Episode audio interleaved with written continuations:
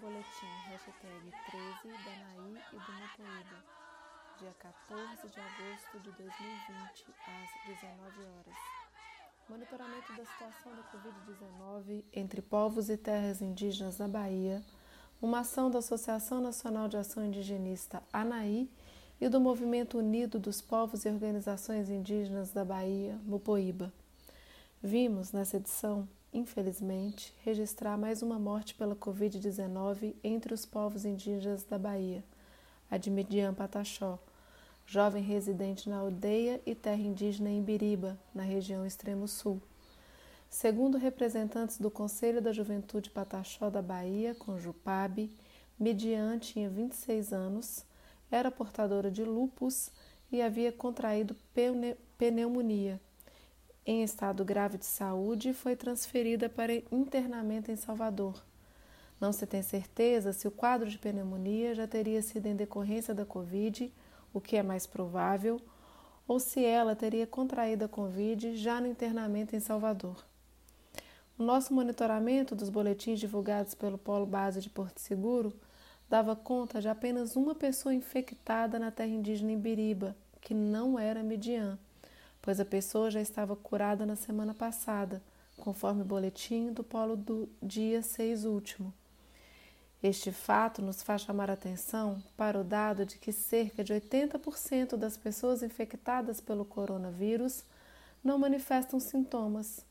As pessoas consideradas suspeitas de estarem com a doença não apenas aquelas que apresentam sintomas mais perceptíveis e buscam atendimento. De modo geral, apenas essas pessoas são testadas. Quando são?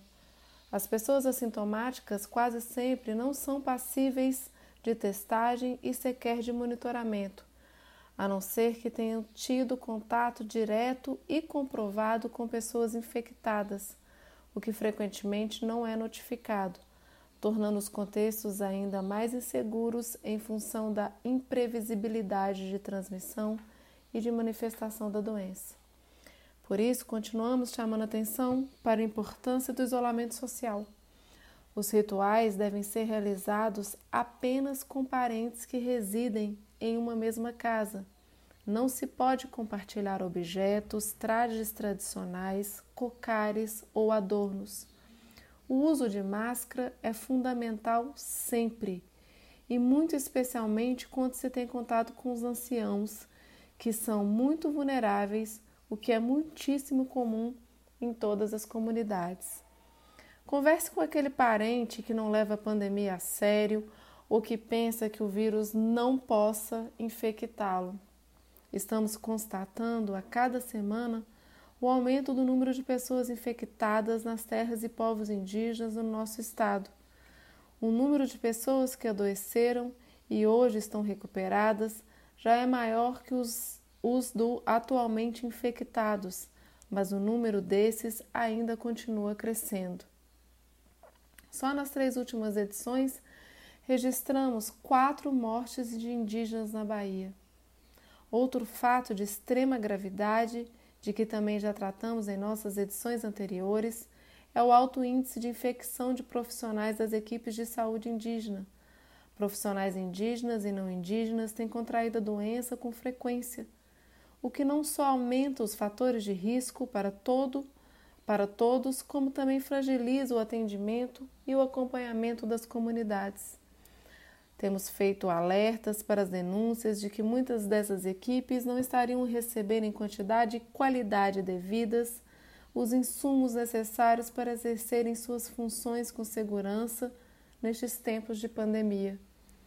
Na última sexta-feira, 7, soubemos do falecimento em decorrência da Covid, contraída em serviço, do motorista Joíssa Almeida de Souza, que serviu ao Polo Base de Saúde Indígena de Pau Brasil. Um médico de uma das equipes do Polo Base de Juazeiro, que atende o povo tumbalalá, segue internado e entubado e seu estado é delicado. Comentamos na edição passada o alastramento e interiorização da Covid na terra indígena Tupinambá de Olivença. Essa semana, não tivemos acesso a boletins do Polo Base de Ilhéus que suspeitamos não tenham sido publicados retornando à prática de semanas anteriores. Em contrapartida, recebemos de agentes indígenas de saúde e lideranças notícias de ter havido até aqui um total de 10 pessoas confirmadamente contaminadas apenas na aldeia de Serra do Padeiro, três as quais ainda não plenamente curadas. Em se considerando que o boletim do Polo de Ilhéus do dia 6 último registrava apenas seis pessoas contaminadas nessa aldeia, é de se supor que o número de pessoas infectadas siga crescente não apenas aqui, mas em todo esse território. Entretanto, na ausência de boletins oficiais, os dados tabulados aqui para essa terra indígena são ainda os informados no dia 6 último. Já no que diz respeito às comunidades atendidas pelo Polo Base de Pau Brasil, conforme o último boletim a que tivemos acesso, do dia 9 último, 11 pessoas ainda estavam com infecção ativa na terra indígena Caramuru, Paraguaçu, em quatro das cinco comunidades e em dois dos três municípios do território. O boletim não trazia informações sobre o número de pessoas com suspeita de infecção ou monitoradas. Entretanto, segundo lideranças locais, a situação nessa terra indígena é crítica, com diversos profissionais de saúde afastados do serviço e em isolamento por infecção ou suspeita de infecção. No conjunto das quatro terras indígenas na Coroa Vermelha, Porto Seguro e Santa Cruz Cabralha, a Covid atingiu esta semana a última delas, até então ainda não contaminada, a terra indígena Juerana. Há hoje, para o total desse conjunto de terras, 43 pessoas com infecção ativa, de um total de 120 que já foram contaminadas, tendo havido duas mortes. A distribuição de pessoas ainda doentes por terra indígena desse conjunto é de 27 na terra indígena Coroa Vermelha, já regularizada, 9 na terra indígena Coroa Vermelha Ponta Grande, retomadas, 3 na terra indígena Aroeira e quatro na terra indígena Juerana. Apenas duas pessoas aguardando resultados de testes e 33 sendo monitoradas. Ainda pessoas infectadas também nas duas pequenas terras indígenas ao sul da cidade de Porto Seguro, sendo duas na terra indígena Aldeia Velha e uma na terra indígena Imbiriba, em que também houve um óbito, conforme dito. Também nesta semana, a Covid atingiu mais uma terra indígena no extremo sul, a terra indígena Tupinambá de Belmonte, em que há agora uma pessoa contaminada na aldeia Patiburi. Entretanto, em todo o extremo sul, tal como já se apresentava na semana passada, a situação mais crítica é da terra indígena Barra Velha do Monte Pascoal, em que a doença segue se alastrando e contaminando novas aldeias. Há hoje aqui 91 pessoas infectadas, dentre 151 que já contraíram a doença. A atual distribuição de pessoas infectadas por aldeias é a seguinte: Xandó, uma pessoa, Barra Velha, 4, Meio da Mata, 1, Boca da Mata, 5, Cassiana, 7, Jitaí, 6, Guaxuma, 8, no município de Porto Seguro, Trevo do Parque, 32 pessoas, Nova Esperança, 11, no município de Itamaraju, Aldeia Nova do Monte 6 e Corumbauzinho 10, já no município do Prado. Por outro lado, nas terras indígenas Águas Belas e Comexatibá, contíguas anterior, não há mais no momento pessoas infectadas pela Covid-19. Tudo indica que também não há, no momento, indígenas infectados nas terras indígenas ao norte do estado. Dessa região, tivemos notícia essa semana apenas da situação da terra indígena Tumbalalá, em que não há novas infecções.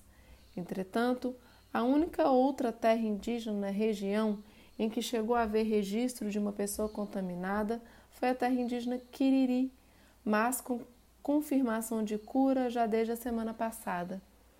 Infelizmente, não obtivemos, até o fechamento desta edição, retorno dos nossos contatos na região oeste, em que havia na semana passada 11 pessoas infectadas, 10 na terra indígena Barra, dos Quiriri, e um na terra indígena Fazenda Sempre Verde, dos Pancaru, mas todas já evoluindo bem para curas, que esperamos tenham se confirmado sem que tenham se registrado novas contaminações. Nesta edição, retomamos os diálogos com as comunidades através da nossa sessão de entrevistas especiais. Confira o depoimento de Rutier Patachó sobre a importância dos conselhos de saúde indígena e do exercício do controle social nesses tempos de pandemia. Registramos também que, a partir desta semana, os materiais de higiene e proteção e os alimentos adquiridos com os recursos da nossa campanha Anaí, Mupoíba e Apoime, com o mestre de yoga Ryan Madata da Índia, já começam a chegar às comunidades indígenas da Bahia, Alagoas e Paraíba. Também, nesta semana, os recursos obtidos em campanha de um, nosso novo parceiro, o coletivo CAIS, Cuidado e Atenção Integral à Saúde, formado por profissionais de saúde especialmente atentos às especificidades culturais de diferentes povos e comunidades, contribuíram para o prosseguimento da nossa campanha de produção de máscaras por costureiras indígenas de diversos povos na Bahia. Essa foi mais uma edição em áudio do Boletim da Naí do Mupoíba. Nos sigam nas nossas redes sociais, Instagram e Facebook. Não se deixem contaminar pelo preconceito e lembrem-se: informação e prevenção são as melhores maneiras de se evitar a doença. Jurema, eu venho com meu mão.